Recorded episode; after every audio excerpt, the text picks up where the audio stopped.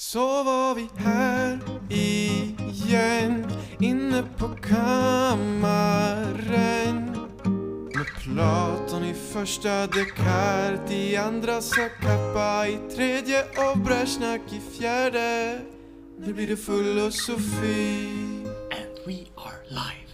Yes. Hallå allihopa och välkommen tillbaka till Filosofi. Även känd som eh, topp 150 podcast på... Filosofi podcast på svenska på iTunes. Något sånt. Vi fick ett mail om det. Det kändes som en backhanded compliment. Ska rama in det på väggen. Ja. ja eh, hur är det med dig Frank? Nej men det är underbart. Det är... Vad är det idag? Idag är det en eh, Tisdag. grå, regnig tisdag som inbjuder till melankoliska känslor. Men... eh, Underbart verkligen. Ja. Jättemysigt. Ja, och SU fick cykla i duggregn till grupparbete i morse så det... Ja men, livet är sådär men... Om inte skymningen slagit in allt för mycket när vi är klara här kanske man kan gå till kyrkogården. Har de inte belysning där? Ja, det är inte riktigt samma sak när man inte kan se någonting. Det är bra om det är lite så mörkt, det är fint. Typ så här när det är grått ute. Ja, Men, mm, jag hade föreställt mig att, för vi pratade om gamla kyrkogårdar. Ja, Jag tänkte att några av de här äldre, mer monument gravstenarna, att de kanske var belysta till och med. Nej. Ja, inte riktigt. Eh, Det är mest eh, längs med vägarna sådär. Ska din eh, framtida gravsten vara belyst nattetid? Absolut. Det ska vara så här. eh, Det ska vara ett riktigt så här monument. En, vad ska man säga? Vad heter det? En sevärdhet. Ljuset över Max tanke slocknar aldrig. Och så blir det strömavbrott som blir lite så här symboliskt. Någon sån här studentaktion. ja, men hur, hur nu, nu är det ju som sagt bara tisdag, veckan inte riktigt kommit igång, men eh, du är fortfarande väldigt glad. Det här är tredje veckan på skolan. Är du fortfarande nöjd med att vara på plats? Ja, det. Fast jag har inte varit på plats ännu igen. För att vi har, vår föreläsare har vabbat en massa. Så vi har inte kunnat, eh, kunnat ha några föreläsningar ännu. Det känns ju som att eh, även fast man vabbar att man nästan skulle kunna ha Zoom-föreläsning. Ja, men eh, jag är glad att egentligen att vi slipper. Vi ska ha tenta sen eh, inom knappt en vecka. På måndag. Eh, Får du en fin hemtenta i alla fall. Mm, tror det. Eh, det är också väldigt otydligt. Men eh, det står e-salstenta. Vilket är, liksom, det är en stalstenta men det är. Det är en virtuell sal, du får föreställa dig. Ja, det, det finns här, men det finns en utmärkt plats. Men sen har de sagt att nej, du får det, kan göra den var som helst. Ja, du får, de, de har sagt en plats ni får sitta på. det känns Kafkaeskt. Det känns Kafkaeskt. Det är liksom, eller lite så här double speak. eh, eh, Det känns konstigt att jämföra med 1984. Eh, Inte riktigt en bra analys kanske. Det är den grundaste analys man kan göra om någonting i världen. Och så Ja. typ mumla om djurfarmen eller något. Då, Det är basically så som alla som läser Orwell eh, analyserar det. då, har- då har man ju på något sätt eh, inte... Det är ju en så amatörmässig analys att man kanske inte har så mycket att komma med till diskussionen. Den minst förstådda. eh, Så de gjorde, eh, det finns tydligen så här, alltså det var något så här typ att Alltså nästan 50% av alla som eh, när du frågar just om eh, 1984 Om de har läst den har faktiskt inte läst den men de ljuger om det. De gjorde någon grej om det på QI som jag såg. Eh, Men ja, det, det är inte vad vi ska prata om idag, även om det kanske är ett intressant framtida avsnitt. Idag ska vi nämligen prata om...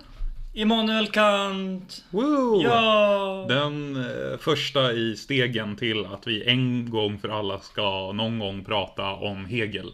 Eh, men för att göra det så måste man ju ha eh, kunskap om Kant och Eh, egentligen först måste man ju ha kunskap om Källing som eh, eh, han argumenterar mot. Men för att ha kunskap om Källing så behöver man ju ha kunskap om Fichte och för Fichte behöver man ju ha kunskap om Kant. Och ska man ha kunskap om Kant borde man egentligen ha kunskap om David Hume och Leibniz och Locke. Och då behöver man ju egentligen ha kunskap om Aristoteles och Platon. Och eh, ja, eh, men om vi börjar på Kant, för att det är nog lättast, eh, lättast så.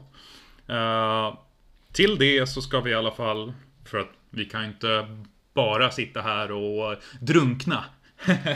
Eh, Vi ska även dricka!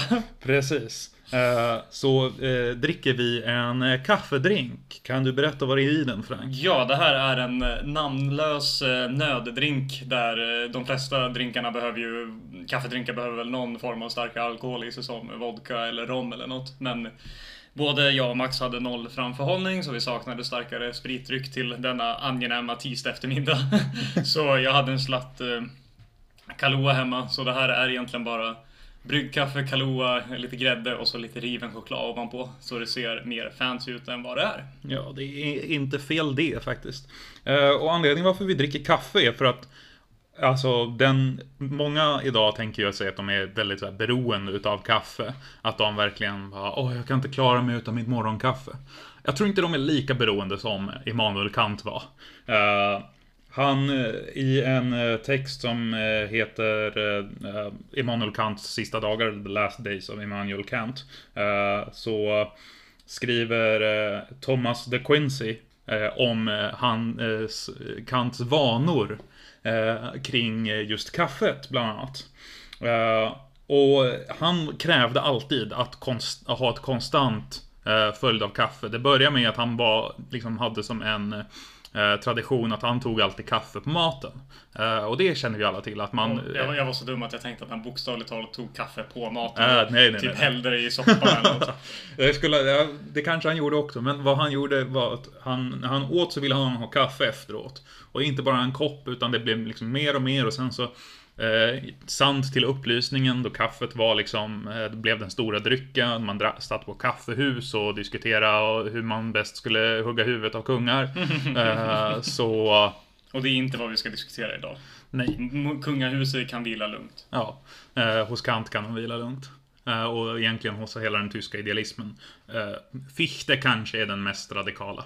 Eh, men i alla fall, Kant han ehm, är både en liksom, ikon utav upplysningen, det var han som formulerade hur vi förstår upplysningen idag. Eh, att eh, upplysningens eh, maxim eller princip är våga tänk för dig själv. För att eh, tidigare så, som upplysningen betraktar medeltiden, begreppet medeltid är någonting som kommer från upplysningen för att man vill se liksom, man vill se den här medeltiden som en stor mörk era The Dark Ages är samma sak. För att sen bli upplyst utav upplysningen.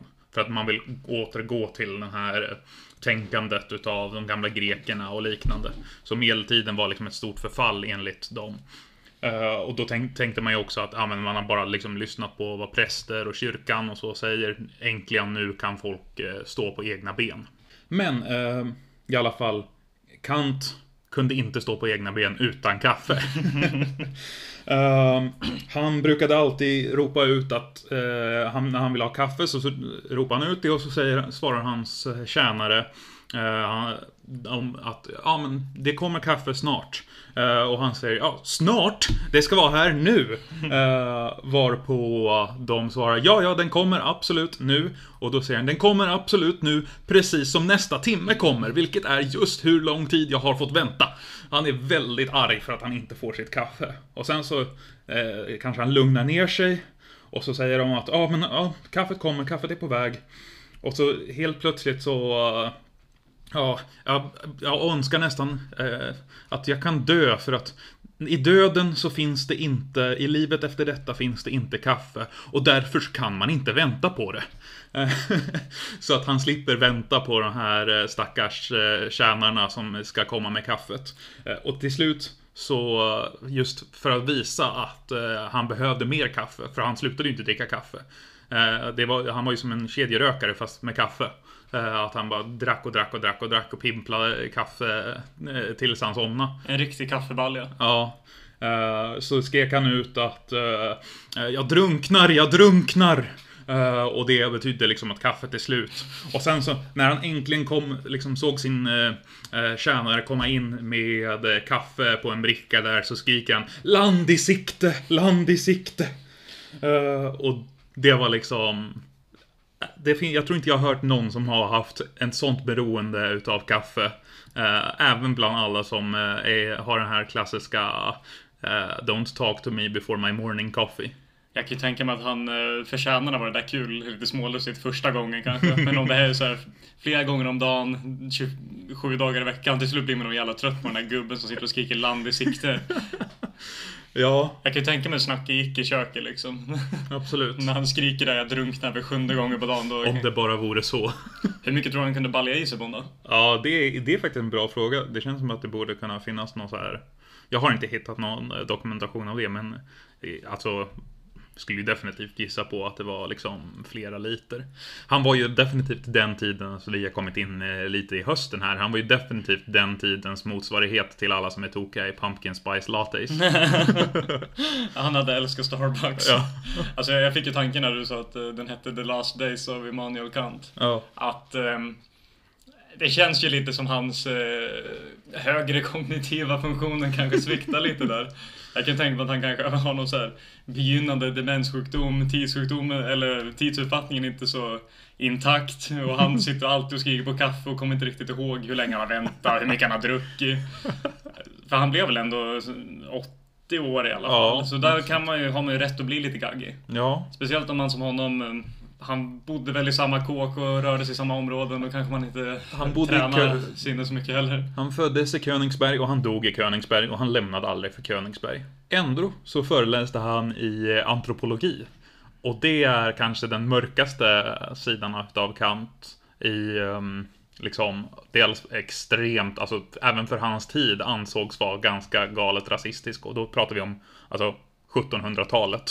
Eh, men eh, också liksom så här absurda tankar. Han skulle föreläsa om liksom de olika människorna på jorden, men han hade aldrig lämnat den här lilla stan eh, som liksom kanske inte var större, alltså som var definitivt mindre än vad Uppsala är idag. Men liksom, eh, Fast det kan jag ju tänka mig väldigt vanligt bland, eh, inte vet jag, antropologer överhuvudtaget vid den tiden. Det är säkert så i Uppsala också. De som ska föreläsa om Ja. Asien, inte fan har de varit i Kina. men skillnaden, skillnaden mellan dem är att ofta så har de eh, liksom eh, korresponderat med litteraturen från folk som har åkt på sådana här upptäcktsresor och de har ju definitivt varit väldigt koloniala. Men Kant, det är ganska tydligt att han- han bara hittar på skit. Till exempel när han pratar om liksom eh, mörkhyade människor. Eh, så säger han att de föd, föds vita över hela kroppen förutom en punkt kring naveln. Och sen så att då efter, allt eftersom att de växer upp så sprider det här sig över hela kroppen. Så här absurda teorier som liksom, hade han bara träffat en enda människa som inte var från Königsberg så hade han ju liksom, hade han ju kunnat förstå att det här är inte sant. Hade han pratat med en enda person som inte var liksom en så här pasty white boy så... Fan vad konstigt att han bara kände för. Jag läste att han eh, Han började sin, innan han blev, kom in på filosofin som, som du sa, antropologi och så lite mer naturvetenskap och sådär, att han skrev något om jordbävningar men men sen hade han en om, eh, han menade också så här, han bara drar något ur röven, att eh, alla planeter är bebodda. Och desto längre ifrån jorden de ligger, desto bättre är invånarna. Och det är så här, eh, vad betyder det? Liksom, jag får nog bilden av så här medeltida nivåer av himlen med Ja. bättre änglarna högst upp, men så ute på Pluto är de bäst och vad, på vilket sätt är de bäst? Går de runt och så här kategoriskt imperativa som Kant eller liksom Ja, ja. riktigt jävla dygdiga på Pluto i så här minus 200 grader? Kant är definitivt, alltså det han lyfts fram för är hans filosofi och hans filosofi är ju definitivt liksom någonting intressant att diskutera. Eh, Och där är det mer typ så här, om man ska kolla om det är riktigt konstiga så får man ju ha i åtanke att upplysningen pratar ofta inte typ om eh, liksom, de pratar om mäns rättigheter, inte, och det är liksom explicit att det inte är kvinnor inräknade. Och de pratar liksom om de vita europeiska och så. Men innan vi går in på eh, fortsättningen av hans verk så föreslår jag att vi tar en kaffeskål för den gamla bittra senila kaffedrycken. Jajamän. Jättetråkigt skål. Men eh, förhoppningsvis eh, desto roligare innehåll. Det luktar grädde och eh, Choklad. bryggkaffe. Mm. Det här var nästeligt gjort om jag får säga det själv. Mm, definitivt inte fel. Um, fastnar lite i mustaschen men... Det är därför man har mustasch. Ja, precis för att fånga upp grädden Ja, i så, kan man gå, så kan man gå och liksom få lite eh, smakprov resten av dagen sen. Oh my god. Ja, Ja, allt, matsäcken är alltid med efter frukosten. precis, precis. Mm. Ja, ska vi gå in i Kant då? Eh, den viktigaste bakgrunden att förstå till Kant, det är den pågående debatten som skedde mm, under upplysningens-perioden eh, om eh, mellan rationalister och empiricister. Och det här börjar liksom eh, egentligen så om man ska lyssna på Kant eller på Leibniz och om man ska lyssna på vad Louis Althusser eh, sa i eh, eh, vårt, för, förra säsongen tog vi upp det. Där han menar att alla alla filosofiska argument kommer egentligen bara tillbaka till den gamla argumenten mellan Aristoteles och Platon. Detsamma är i princip tänkandet här. Leibniz skriver det explicit i en kritik utav, utav Locke. Att han menar att Locke, eh, han åberopar mer den aristotelianska eh, filosofin medan han har, gör liksom anspråk på eh, Platon. Och vad är då skillnaden mellan Aristoteles och Platon? Det är att Aristoteles är den är, man brukar säga att han har liksom vad ska man säga, grundaren utav modern vetenskap och eh, det är definitivt diskursivt sant. Alltså man började prata om den eftersom att liksom Aristoteles skrev eh, och man eh, läste Aristoteles som om det var sanning. Han gjorde ju så här vetenskapliga experiment. Sen var han ju långt ifrån den första. Folk, liksom samma typ av empiriska experiment gjordes ju till exempel i Egypten eh, och det är långt innan Aristoteles. Och det liksom otvivelaktigt att det har uppstått på andra ställen också. För att det är instrumentellt användbart och liknande. Det finns väl en eh, liten något som får nästan sägas vara konspirationsteori att eh, i princip allt av grekernas filosofiska och vetenskapliga kunnande ska ha snotts från Egypten. Ja. Och det är nog eh, det, det, är nog inte sant till att allting. Men det finns nog en sanning i det för att mm. eh, Egypten hade mycket mindre, de skrev ner mycket mindre utav det. Det finns mycket mindre bevarat. Utav det, liksom, deras tänkare och filosofer och liknande. Än vad det finns utav just grekerna. Eh, och det är ju till stor del också för att grekerna var bland de som också bevarade lite utav det. Uh, And around, men, around the wagon goes. Precis. Uh, men i alla fall. Skillnaden är ju då att Aristoteles, han är empir empirist, inte, liksom inte, han grundläggande till det. Och Platon, han är mer idealist. Platon pratar ju om formerna.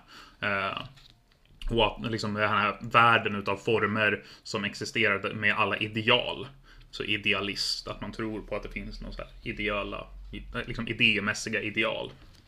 Eh, och då har vi på den rationalistiska sidan, de menar att med tankens kraft alena så kan vi eh, liksom eh, komma fram till absolut sanning om världen.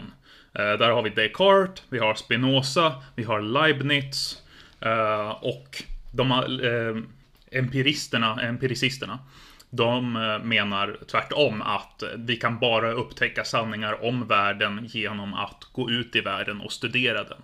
Vi kan bara, och faktiskt all sanning någonsin kan bara komma utifrån eh, studier utav världen. Eh, där har vi Locke, eh, John Stuart Mill och David Hume. Och det är liksom eh, bakgrunden till hela det här. Kant han börjar som en student av Leibniz. För att vara specifik av den Wolfska versionen av Leibniz läror. Mm. Så det är, för att göra en flashback till förra avsnittet så, det är lite mer uh, Bertrand Russell beskrev Wolfs version som uh, en torrare och tråkigare och mer svårbegriplig version av Leibniz. Mm, det är mycket sant. Så det, det är nog inte så stor, så stor skillnad egentligen. Men uh, sen läste han, va, läs... Han läste David Hume. Precis, Hume. För att man börjar så... med vad Leibniz säger är ju att Leibniz menar eh, kort summerat att det finns liksom inneboende idéer i vårt huvud. Han skriver att eh, eh vi vet vad det är för någonting att vara på grund av att vi själva är varelser. Vi vet att, vad det är att, för någonting att eh, eh liksom upplevas för att vi själva upplever. Vi vet vad njutning är för att vi själva upplever det. Alltså vi har de här idéerna i vårt huvud redan. Och att gå ut i världen handlar bara om att sortera idéer vi redan har i oss. Att alla, allting vi upplever i världen finns redan inne i huvudet. Att på det sättet att du lär dig egentligen aldrig någonting nytt av att gå ut i världen. Du bara upptäcker att du redan visste det. Jag kan ju tänka en idé som är tilltalande för någon som aldrig lämnade Königsberg. Mm. Även fast eh, han höll väl inte med 100% live men han pruttar vidare på hans idéer. Ja, men eh, David Hume kommer ut och säger att vad kan du ha, vad har du för grund för det? Allting du någonsin har lärt dig har du lärt dig genom induktion. Eh, och inom filosofin då, skillnaden mellan induktion och det andra, deduktion, är att deduktion är ju vad Leibniz försöker använda.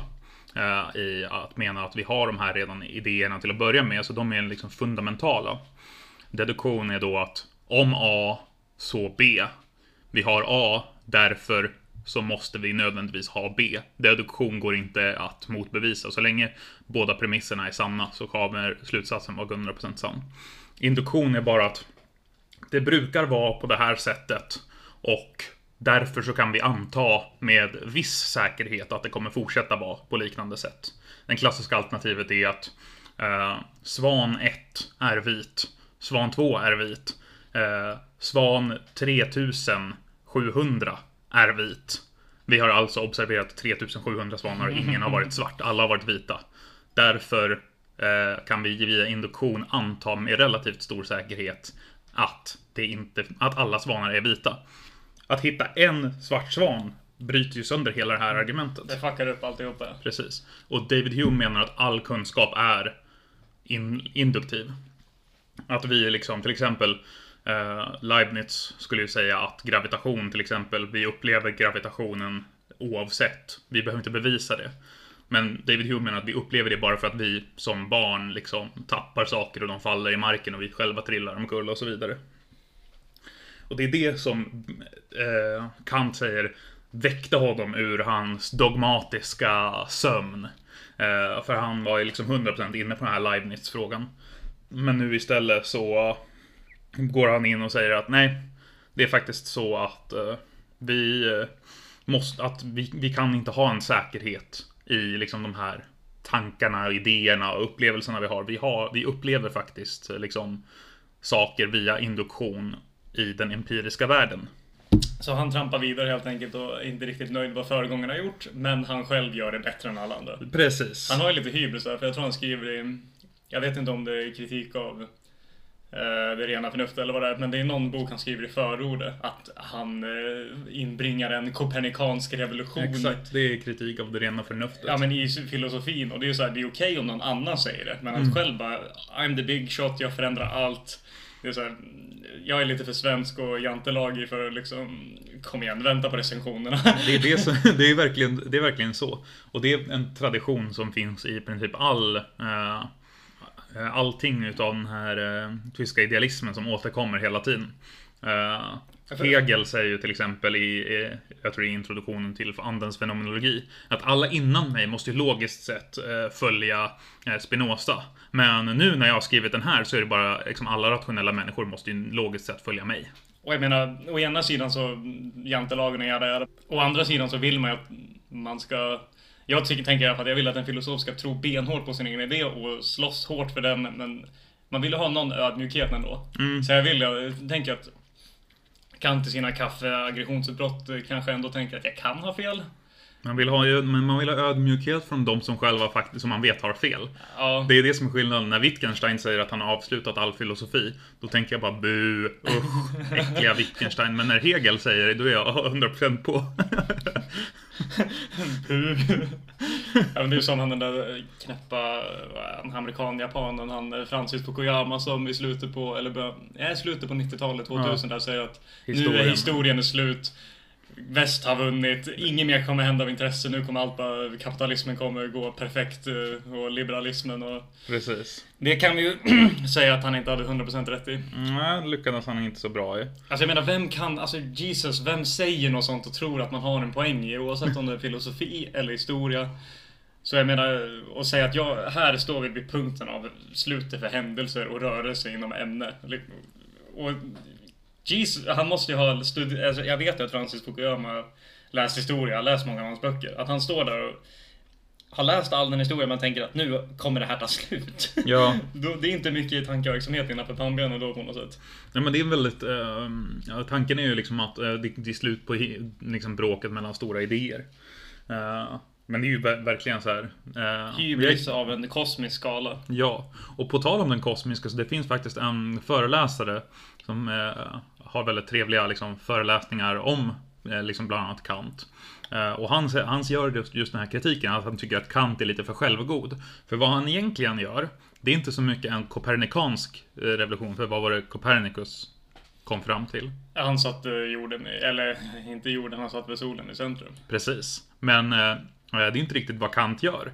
Det är, eh, utan för Kant, eh, han menar att Kant är mer av en eh, ptolemaiansk eh, liksom revolution. Att han visar på att saker liksom kretsar, för det är det vad Ptolemy gör, liksom att visa att saker kretsar kring varandra. Men han sätter jorden i centrum.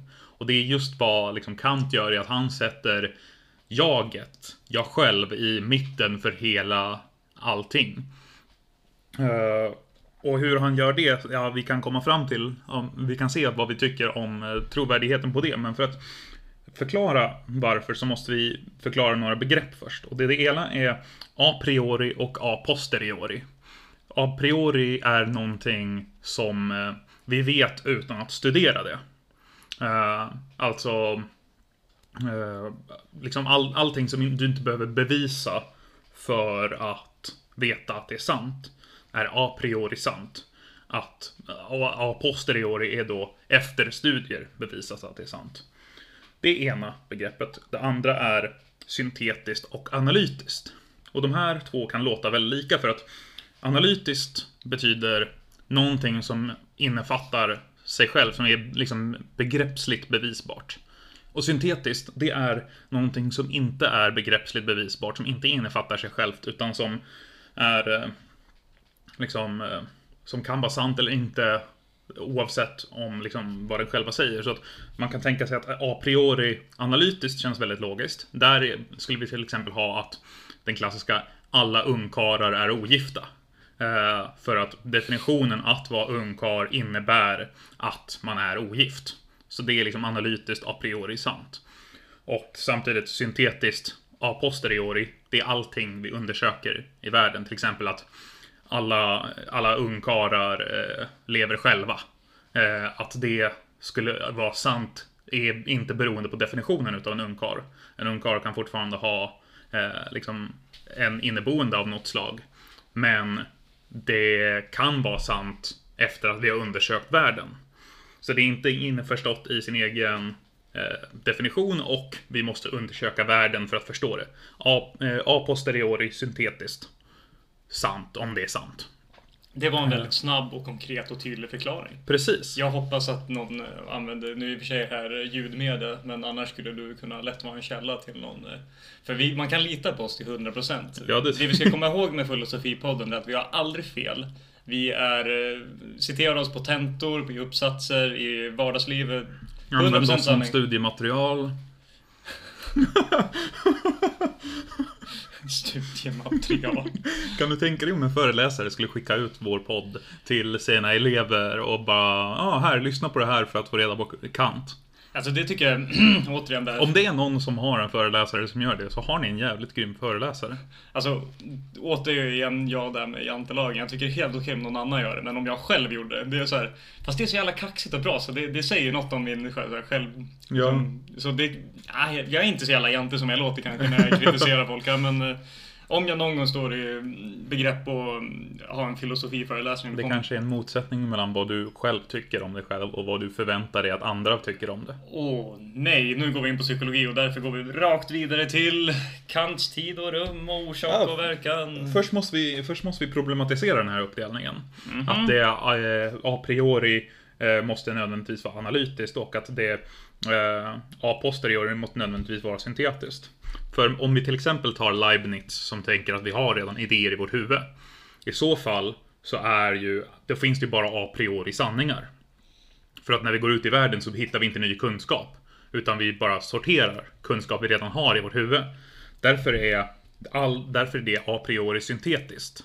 Eh, Ett syntetiskt a priori kunskap. Mm. Medan eh, för liksom empirist, empiricisterna så är ju allting eh, a posteriori syntetiskt.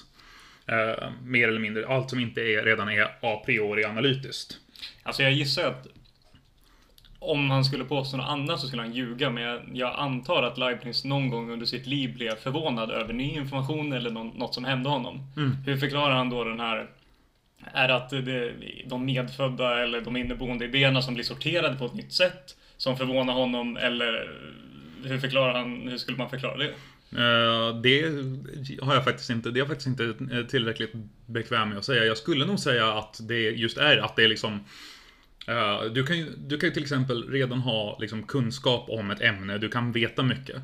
Men sen så kommer någon och förklarar det här för dig, som du redan vet, du redan kan det. Men du tänker, ah, gud, det där var ett bra sätt att formulera det på. Så du har inte lärt dig någon ny kunskap, men du har fått ett nytt sätt för det att uttryckas. Det är så jag, om jag skulle så här spontant eh, så svara. Sen vet jag inte vad han själv säger. Nej, Men- nej det, jag, jag tänker att du liksom kan ha, om vi tar kunskapen och i metafor av en kortlek. Och du går igenom dem i nummerordning upp till från 1 till S. Men sen helt plötsligt får du en hand med en kåk och då blir det lite surprise även fast du har sett allt innehåll innan och vet vad innehåll är. Och Ja. du vet reglerna innan men du blir fortfarande förvånad när du får den. Ja, precis. Men det är ändå, det är också, han, han, jag vet inte hur gammal han blev, men någon gång måste han ju ha fått så här. Alla måste ha haft en aha-upplevelse någon gång.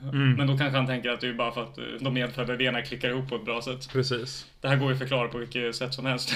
Ja, och det är väldigt kopplat till just eh, Platons idé om liksom, idévärlden och eh, de formerna. Är just att liksom, de här formerna eh, som existerar, att vi liksom att vi redan har kategorierna för det. Och att andra är liksom bara specifika instansieringar utav de här idéerna vi redan har. Men vad Kant gör är att han problematiserar det genom att säga att nej, pop, pop, pop, pop. det finns saker som är eh, syn, eh, syntetiskt a priori. Alltså eh, saker som eh, inte, inte innefattar sig själv i sin egen definition. Men som du vet utan att undersöka världen. Och det är nu vi kommer till eh, Kants transcendenta argument. Och vad en transcendent argument är, är i princip att om en sak är sann, om en sats är sann, ett antagande om världen, om det är sant, då måste logiskt sett allting som är dess förutsättningar också vara sant. Så eh, han kommer in i vissa ka- kategorier som inte kan bevisas empiriskt, och, men inte innefattar sig själv i sin egen definition. Och de här är tid, rum, orsak och verkan, enhet, enhetlighet, eh, kvalitet, det är nummer och matematik och det finns även liksom, det finns flera andra. Men hur de kategoriseras är till exempel att Låt säga att jag ska bevisa eh, Låt säga att jag ska bevisa tid för dig. Då säger jag att, ja, nu eh, när, jag, när vi skulle spela in podden här så nu börjar det med att nu var, hade du eh, fullt glas och nu var det ett halvfullt glas. Eh, men då har vi redan åberopat tid. Alltså från tidpunkt 0 till T1 så har vi liksom en förändring, men den här förändringen är redan i sig självt, liksom, det går inte att förklara den utan tid. Tid är inneförstått i det mänskliga vetandet för honom. Och det är samma sak med rum. Jag kan inte peka på någonting och säga det där är där borta, därför så har vi rum. För att själva konceptet av att peka och bevisa det åberopar redan rum. Du kan inte bevisa rum. Samma sak med orsak och verkan. Det är det som, och logik i sig, innebär ju lite den här orsak och verkan. Eh, Så han, så han går ju ett steg längre från de du nämnde i början där, Lock. Tror Ja. jag. Han sa ju att till exempel färg och lukt, det är så sekundära egenskaper. Mm. Och han, han säger väl att det är, det är bara något som är mentalt, eller liksom som vi uppfattar men som egentligen inte finns i sig självt. Medan Precis. Kant går ytterligare ett steg längre och säger att Everything is just a construct. exakt. Och det You live in sak. the matrix. Ja men, ja, men lite så. Eh, det är samma sak med att vi liksom själva, att vi är, själva finns, är ju liksom det här, det ka- kartesianska liksom cogito ergo sum. Det är, går ju inte heller liksom att motbevisa. eh, utan att i sig, liksom, eller att bevisa utan att i sig redan åberopa att man existerar. Det allt det här är ju förutsättningar för att vi ska kunna bevisa någonting. Och det är det som är liksom Kants stora liksom, genomslag, om man skulle säga så. Man kan jämföra det som att, eh, att rummet och tiden det är något vi med, medfött uppfattar. På samma sätt som om, eh, om jag går runt med glasögon med, eh, inte vet jag, rött i glas, då kommer allt vara rött. Men eh, han tänker väl på något sätt att, eh, i och för sig tror väl inte han på hjärnan heller, men, eller det kan ju inte han bevisa som ett ting i sig självt, men han tänker väl att hjärnan är som röda glasögon som hela tiden ser rum och hela tiden ser tid, även fast det ja, kanske inte egentligen är en inneboende egenskap i världen runt om oss. Precis. Om det nu ens finns en värld runt om oss, för det åberopar ju rummet, rummets existens. Precis, och det där är ju eh, också liksom Där, där har du kommit in på eh, det nästa steget om man säger så. Eh, för i liksom med den här kunskapen så delar Kant upp eh, liksom hur vi förstår världen. Eh, han menar att å ena sidan så har vi den nominala världen Å andra sidan den fenomenala världen som han tar fram. Han pratar om det här i just den, hans magnum opus eh, kritik av det rena förnuftet. Eh, och han menar att den nominala världen, det är hur världen är i sig själv. Det är tingen i sig själva. Och om detta kan vi inte veta någonting. Det är inte så vi ser världen. För vi ser världen, den fungerar efter empiriska lagar. Alltså, jag kan liksom se saker framför mig och känna och liksom att jag, jag kan ifrågasätta allt det här. Så jag har ingen anledning att tro att det här är hur världen faktiskt är. Sen kanske världen är exakt som den fenomenala. Den nominala och den fenomenala kanske är exakt, lika, exakt likadant. Så, liksom, men det, vi kan inte bevisa det. Eh, och ett steg vidare bevisar det faktumet att det kan inte vara exakt likadant. För att i det här nominala så eh, tingen i sig själva, av dem har vi ingen varseblivelse för. Men vi har fortfarande, det är inte så att vi kan hitta på saker som kommer direkt ur vårt huvud. Vårt huvud kan inte, liksom, vårt tänkande kan inte tänka fram någonting nytt. Så vissa kategorier, liksom vissa idéer är också i sig transcendenta. Alltså till exempel att jag kan inte jag kan inte tänka på en eh, liksom, färg eller en form eller liksom en eh, eh, geometrisk form eller någonting liknande som inte redan existerar i den fenomenala världen. Så att det är liksom bordet framför oss, att det är fyrkantigt och att det eh, är hårt och att det ens är här. Det, sådana saker kan jag inte bevisa. Eh, men det är inte så att uh, jag, det, jag upplever allt ändå den här fenomenala världen i en viss avgränsad form. Att det finns bara en viss mängd färger. Sen om de färgerna, hur de uttrycker sig eller vad de faktiskt är.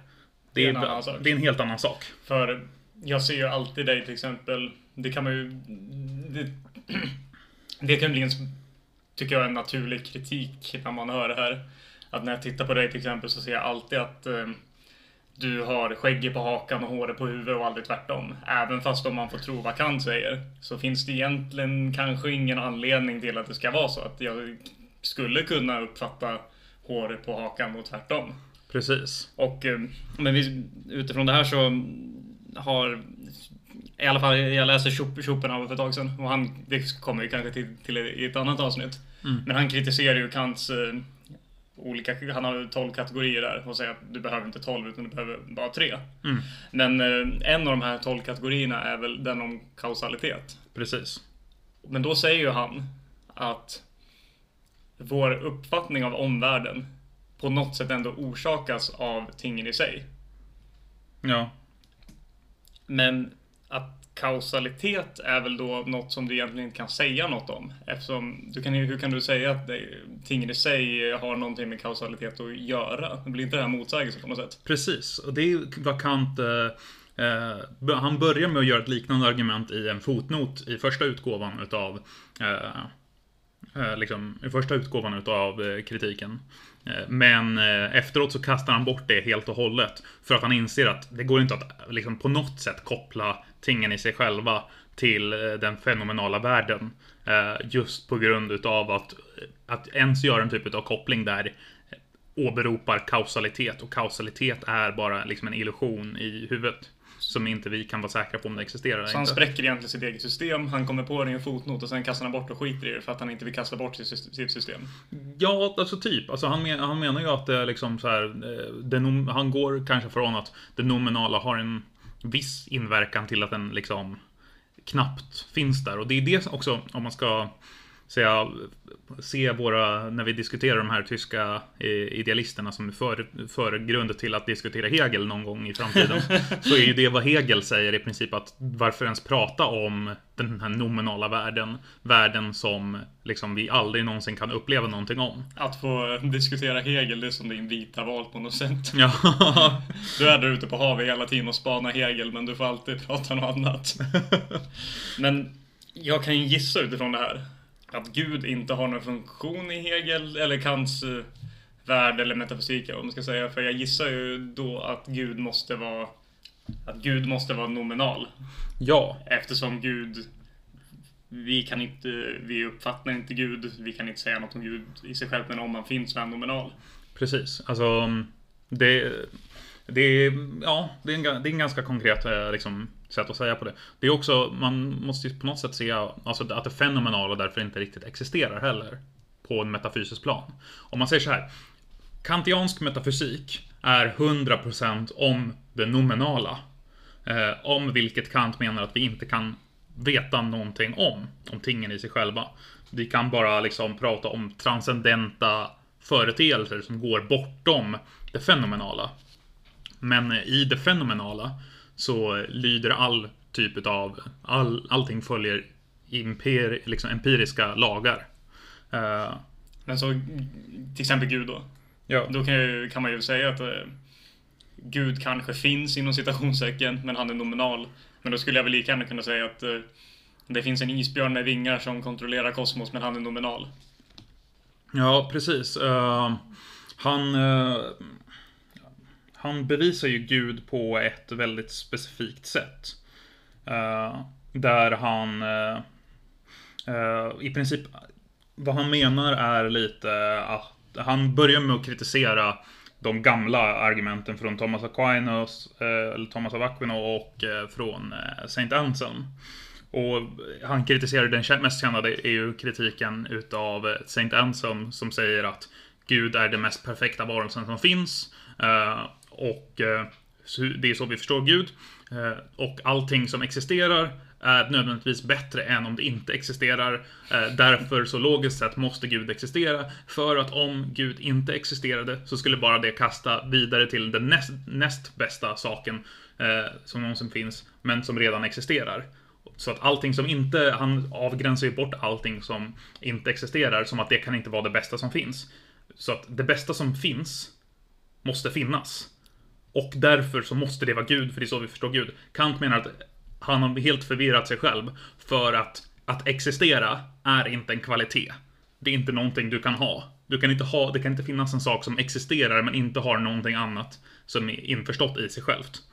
Men Kants argument är mycket mer osäkert. Han pratar, Kant liksom gör inte riktigt en åberopan på att saker är liksom att få 100% bevis på att Gud existerar. För att det, det kan du inte göra eh, liksom om Gud måste logiskt sett vara nominal. Så du kan inte 100% bevisa det. Men om man kollar på hur Kants värld är strukturerad, att det är den här empiriska världen vi ser, är strukturerade från det mänskliga eh, liksom själen och från eh, själen med att liksom sinnet, eh, alla sinnesförnimmelser, hela det transcendentala jaget. Det här jaget som finns någonstans bortom det här fenomenala världen. Det är ändå logiskt strukturerat. Logiskt strukturerat i en sån liksom minsta lilla detalj. Att saker följer orsak och verkan. Att saker följer, liksom, för Kant så är ju världen logisk till 100%. Uh, eh, och han menar på att det här är just ett tecken på att världen är skapt rationell. Och därigenom från en rationell skapare. Oh my god, han går till någon så här riktig amerikansk bibelbälsapologet som intelligent design. Ja, men det, det är lite så, men det är inte, det är inte nödvändigtvis, alltså intelligent design är ju snarare mer, Okej, rational design. ja, precis. Alltså, Men kan det vara rationell? Han pratar inte nödvändigtvis om att Gud har suttit och snickrat ihop allting i minsta lilla detalj som eh, ofta är vad som blir, kommer från alltså, den här typen utav... Eh, utan vad han menar är just att de här alltså, naturlagarna Att de är skapta av Gud. Ja, att det är liksom ett bevis på att eftersom att de är rationella, eftersom att människans, människan kan förstå dem via sina rationella förståelser och förnimmelser, men att den här människan, vi kan inte bevisa att det här faktiskt existerar mer än i vårt eget tänkande. Men kan man vara... Jag gissar till viss del, men kan, man kan väl ändå inte vara rationellt utan att sakna eh, och ändå sakna intelligens. Du måste ju på något Ja. sätt vara intelligent för att kunna vara rationell. Ja. Så att säga att eh, det är en rationell skapare, men inte en intelligent, det går ju inte. I alla fall Ja, inte helt. precis. Nej, jag menar att det är inte en intelligent skapare i den meningen som de använder idag. Att de sitter och snickrar, han sitter. Ja, precis. Alltså när du ser typ så här William Lane Craig när hans klassiska bananargument att ja, men en banan har fem stycken bitar och då är det perfekt för att du ska kunna hålla den med din hand. Det är inte vad Kant menar. Kant blir- menar att du skulle kunna vara 100% tro på all evolution och fortfarande acceptera Kants struktur. För det faktumet att evolutionen är liksom strukturell, logisk och rationell är bevis på Gud. Nu blev jag väldigt sugen på vin när vi började prata Gud. Mm. Bara på tal om, eh, när vi snör in på det, William Lane Craig. Jag såg någon, eh, jag tror det var en debatt med honom, där de diskuterar så här, om Gud finns och inte. Men då är det någon motargument mot eh, han som, som försöker då bevisa treenighet och Gud och hela jada jada. Det är att någon säger, men varför skulle Gud skapa djur som uppenbarligen lider när, ja, när de konsumerar så de sliter ihjäl varandra och det är totala lidande och hemskheter. Och då svarar han efter vad jag antar så här helt missförstått någon modern forskning inom citationstecken. Att man kan så här, gradera lidande från en eh, typ en amöba reagerar på stimuli men den har ju inte ont tror vi. Medan kanske en eh, en katt, den har eh, ont men den förstår inte att det är katten, att den förstår inte att det är jag som har ont. Och det är bara människan och typ schimpanser som förstår att aj, jag har ont och därför lider jag. Så han menar att alla andra djur de lider inte ens och därför är everything is fine. och så säger han att så här, eh, att det är så inskränkt. Han säger något sånt här att eh, Gud eh, Gud skapade rovdjuren för annars skulle gräsätare äta upp allt och svälta ihjäl. Men då tänker man ju varför skapar inte Gud mer gräs? det, är så här, det han är så inskränkt och han ser jag verkligen fram emot att ha ett avsnitt om. Ja. Ja, men det, det där är ju just den här extremt vulgära liksom, tanken om just alltså, design utav universum som bevis på Gud. För, det- för det de gör när de gör Gud till en sån detaljrik designer, det är att begränsa Gud. Ja, exakt. Det är det som är hela liksom... Kant skulle mena att det är ju helt idioti att försöka göra referens till det nominala för att eh, bevisa liksom en, eller en referens till det fenomenala för att bevisa en nominal gud.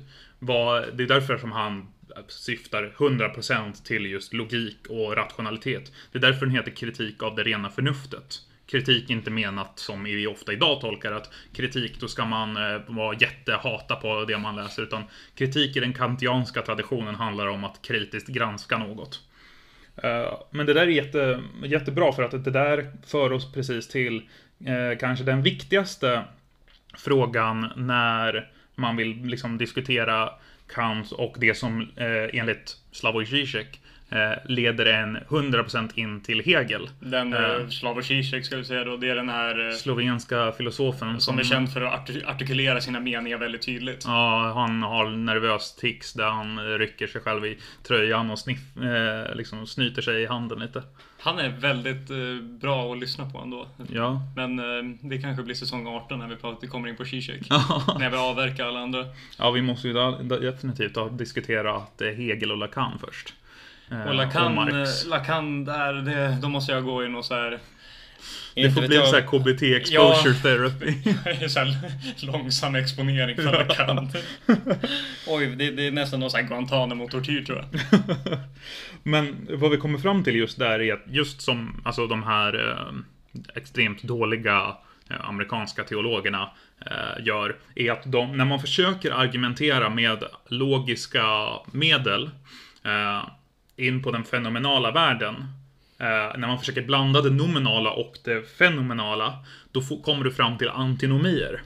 Och en antinomi är, eh, i grund och botten vad det betyder är en logisk slutsats eh, från två olika argument. Båda argumenten är 100 liksom, logiska, det, det är liksom, de har sanna förutsättningar och de har en, eh, liksom, slutsatsen är logisk, den följer utav det, men de kan inte, de två argumenten kan inte existera samtidigt. Deras slutsatser är 100% motsättning till varann. Eh, I Hegels filosofi så är ju det här grunden till verkligheten, att saker är i motsättning till varann. Men för Kant så är ju det här liksom, det är ett bevis på människans fel, felbarhet. Eh, så han har, han har fyra stycken eh, fyra stycken eh, antinomier som han tar upp. Eh, och det är liksom, eh, det är två matematiska och två dynamiska.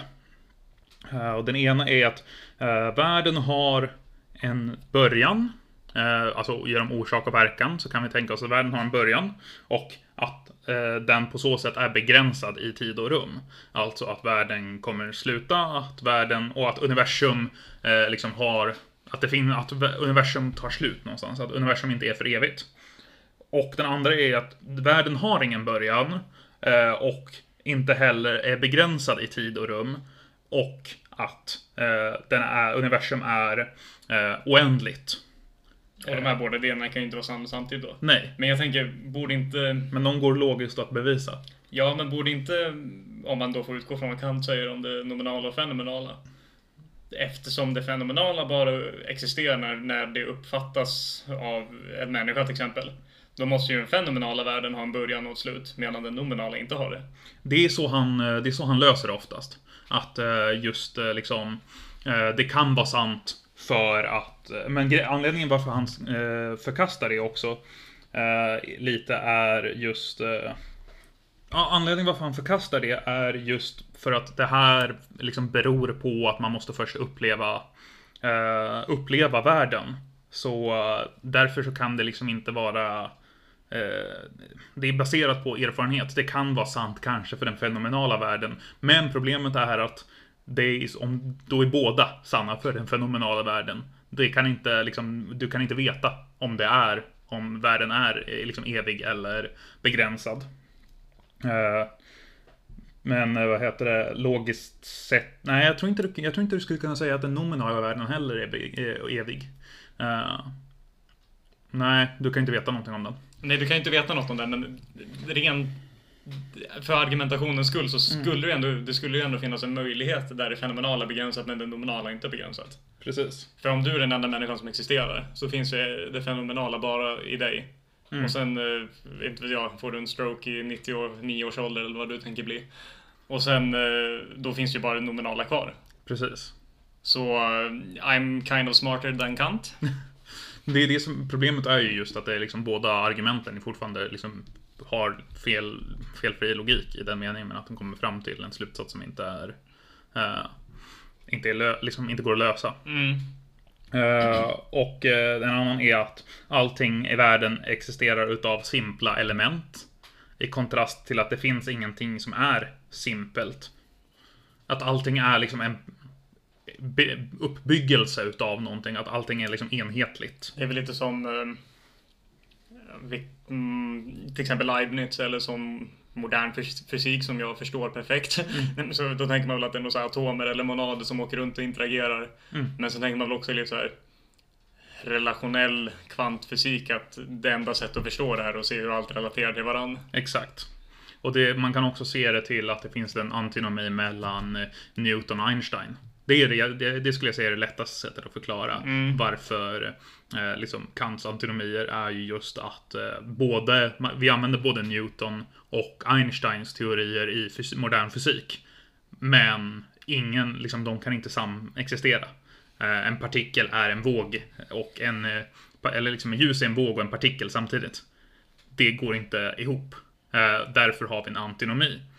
Eh, men Kant menar på att istället för eh, att den här motsättningen är på något sätt någonting som kan lösas. Eh, många kanske känner till liksom dialektiken och pratar om tes, antites, syntes. Den strukturen kommer från Fichte. Och det är liksom ett första svar på Kant och ett försök att vidarebygga och tanken att vi kan faktiskt ha kunskap bortom det rent fenomenala.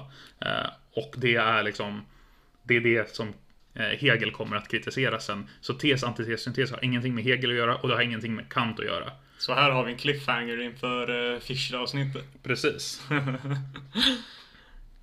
Men i alla fall. Vad, vad vi kommer in på här nu är Kants moralfilosofi. Som eh, är kanske eh, ännu mer känt än Kants eh, metafysik. Det brukar man ju få nöta i skolan i alla fall. Precis. Och det är det kategoriska imperativet. Men vad han, med, med, liksom, vad han menar, vad han börjar med, är att vad, först och främst för att veta liksom, vad som är moraliskt, måste veta vad som är gott. Och det kan inte vara gott beroende på omständighet. För att det här är ju, då skulle vi uppstå i liksom en antinomi där liksom, eh, det är en antinomi om eh, liksom god handling, eh, att den här handling X är god, eller att handling X är god beroende på konsekvens. De här två kan vi båda logiskt sett argumentera för. Att, ja men att eh, ge till de fattiga är gott. Kan vi alla liksom logiskt sett, det kan vi, den logiken kan vi följa. Ja, om du inte jobbar Eh. på Timbro. Ja.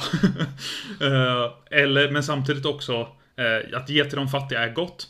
Eller konsekvensen utav det. Du kanske ger till en fattig, men den här fattiga kanske sen slutar upp med att eh, massakrera en massa människor.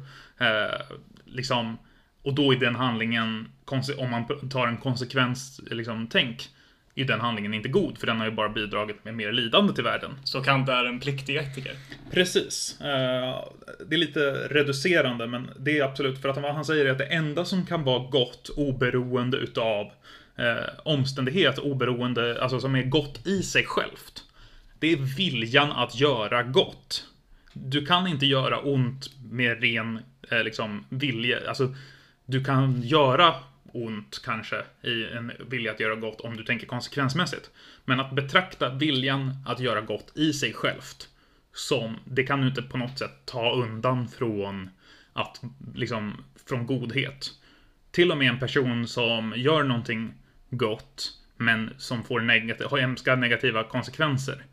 Du kan inte säga att den här viljan att göra gott var ondskefull. Så om vi...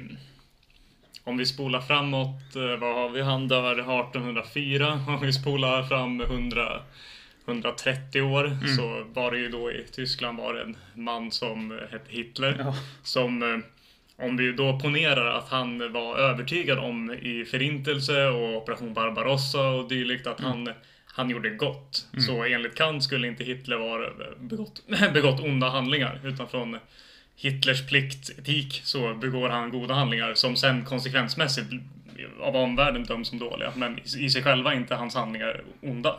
Precis, men då skulle man ju också behöva... Det är därför som Kant stannar ju inte vid det här. Men han menar att det enda som är gott är ju viljan att göra gott. Hade, hade vi kunnat tänka, tänka oss att eh, eh Hitler bara var totalt jävla inkompetent med allting som han gjorde och basically liksom failing upwards att bli eh, liksom fyrer över eh, tredje riket och mörda massa människor så och att han liksom bara konstant misslyckas med att han hela tiden vill hjälpa folk. Ja, precis som man säger att han är så jävla dum. Att Ja. han inte fattar. Alltså så, alltså så dum är ju ingen människa. Men Nej. om vi bara ponerar, vi behöver inte ta Hitler som exempel. Men om vi säger person X begår hemskheter men förstår inte på något sätt att han begår hemskheter. Mm.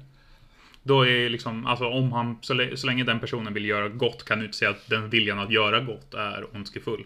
Du kan säga att handlingarna blir dåliga. Okej. Eh, och det är det, som- det är det som Kant vill liksom, han vill ta bort eh, alltså handlingarna från eh, moral, sätta dem inom epoké, som man säger, eh, liksom i, inom grekisk skepticism så, och inom eh, fenomenologi så pratar man om epoké och det betyder i princip att man gör inga antaganden om det. Och det är lite vad han gör med just liksom handlingarna i sig. Och han börjar med att det viktigaste är den goda viljan. Det är samma sak att, för att du kan ju också göra gott, en god handling med en god konsekvens, av fel anledningar. Och med det går han vidare för att allt liksom, världen och vårt sinne är logiskt. Det följer logik. Eh, därför så måste moral också följa logik. Och det är så han, då han formulerar det kategoriska imperativet. Och han har flera olika formuleringar som basically säger samma sak. Bästa sättet att förklara det skulle jag säga är eh, handla på det sätt som det vore logiskt för dig själv att vilja att den handlingen skulle bli en absolut naturlag. Så Det- det blir ju någon sorts subjektiv moral ändå som är Fast det, han min- skulle inte säga att det blir subjektivt, för han säger ju att... Ja, Vi är alltså, logiska och... alla, ja, alla människor är logiska och rationella. Och vad han menar är att eh, eftersom att det här är- blir liksom en absolut konstant hos människor. Så, så länge de, om de inte handlar, om de inte, om de följer den här lagen men inte handlar gott. Så är det- den enda slutsatsen är att de inte är förnuftiga och de inte är rationella människor. Så till exempel, det finns ingen möjlighet att göra liksom en så här, ja men eh, den här omständigheten, du kan liksom inte dra en så här linje att, ja men eh, det är logiskt för mig att i, i det här tillfället när man väldigt gärna vill eh, väldigt gärna vill köpa sig ett eh, kilo ostron att sno pengar från någon annan. Du måste, du måste handla enligt den maximen för den handlingen. Att vilja, att det är logiskt att vilja sno för att, att alla alltid ska vilja göra det. Mm. Mm. Om det inte är logiskt för dig att tänka eh, utifrån då ett väldigt så här, nyttomaximeringshåll eh, blir det ju. Eh, att alla alltid ska göra på det sättet så är det inte heller en moralisk handling. Det jag- moraliska är logiskt. Men om, det, det är ju en väldigt fin eh, brasklapp där och säga att om du inte håller med Kant, då är du inte logisk. kan ju, man kan ju föreställa sig ändå en person som... Men han bevisar ju allting med logik så det är ju liksom Men jag, jag kan tänka man kan föreställa sig en person som eh, inte är så glad, Mm. kanske är trött på livet och står på, inte vet jag, en bro och tänker nu vill inte jag leva längre. Och i samma veva då tänker jag vill inte att någon annan heller ska leva. Personen själv tänker hoppa och tänker ja men det här, det här skulle kunna bli en grundlag, för naturlag, allt vad upphör. Mm. Det går väl lite emot hans, eller skulle han se det som en moralisk handling då? Nej, det, skulle, det tror jag inte han skulle göra, men det tror jag är för att man under upplysningen har dragit den här eh, man har dragit den här avskiljningen där man ser just eh, liksom emotionella som att det inte är en del utav rationaliteten. Eh, David Hume vänder sig emot det här och säger ju att liksom rationalitet, reason is the slave of the passions, säger han ju. Eh, men Kant menar ju att eftersom det här transcendentala logiska jaget går bortom vår eh, liksom, per, liksom perception i den fenomenala världen. Att den logiska i det här jaget föregår det. Att det existerar i verkligheten är osäkert, men därför så kan det inte vara logiskt att handla så baserat på affekt. Det skulle, han skulle basically vara den som står där och liksom skriker på ta dig samman människa. För att man inte handlar, man handlar, man är inte en rationell och för- förnuftig människa då. Men eh, så där har vi Kant. Jajamän, eh, första steget i att eh, närma oss Hegel. Och som vi sa i förra avsnittet då, så den, den här säsongen lägger vi upp så att vi väljer ämne vartannat avsnitt. Precis. Och det här, eftersom Max vill klättra på kant, eller vad säger jag, Hegelstegen och hitta Hegelstegen. sin Hegelstegen och se sin vita val någon gång så är det här då Max författat och skrivet och uppläckt av Max. Ja, Så nästa gång ska vi prata Juche-filosofi. precis. Du ska äntligen få använda dina kunskaper från universitetet i Pyongyang. Yes. Eh, det blir spännande. Eh, men Tills tack för dess idag. får ni ha det Och gött. eh, var eh, kan de hitta oss? De kan hitta oss på, eller ni kära lyssnare. Eller det, det är dumt att säga till lyssnare som de uppenbarligen redan har hittat oss någonstans. Ja, Men ni men de kanske inte har hittat oss på alla ställen. Vi finns på Apple Podcast, vi finns på Spotify, vi, finns, på, någon... eh, Google Podcast. Vi finns på Google Podcast, vi finns på någon obskyr spansk podcastsida av någon okänd anledning. Mm. Ehm, Vi har en Facebook. en eh, Instagram Och en eh, YouTube. som vi inte har gjort någonting med än. Nej, Men det kommer. eh, Det kommer. Det kommer. Det kommer. Vänta med spänning. Jajamän. Vi kanske borde ge oss in i Twitter också. Ja, ja jag, har ju, jag har ju en Twitter. Att Borg Österman. Men eh, den är ju eh, limited. Den är begränsad av någon anledning. Förstår inte varför. M- Max outar sig själv som nättroll här. Jag, jag får inte twittra längre. Jag kan inte följa folk heller. Och därav blev ditt liv mycket mindre rikt. Ja, ja det kanske är väl lika bra det. Men då ses vi nästa vecka över ett glas soju och lite Juche. Jajamän. Uh, ha så kul. Tomen up sida. Så var vi här igen Inne på kammaren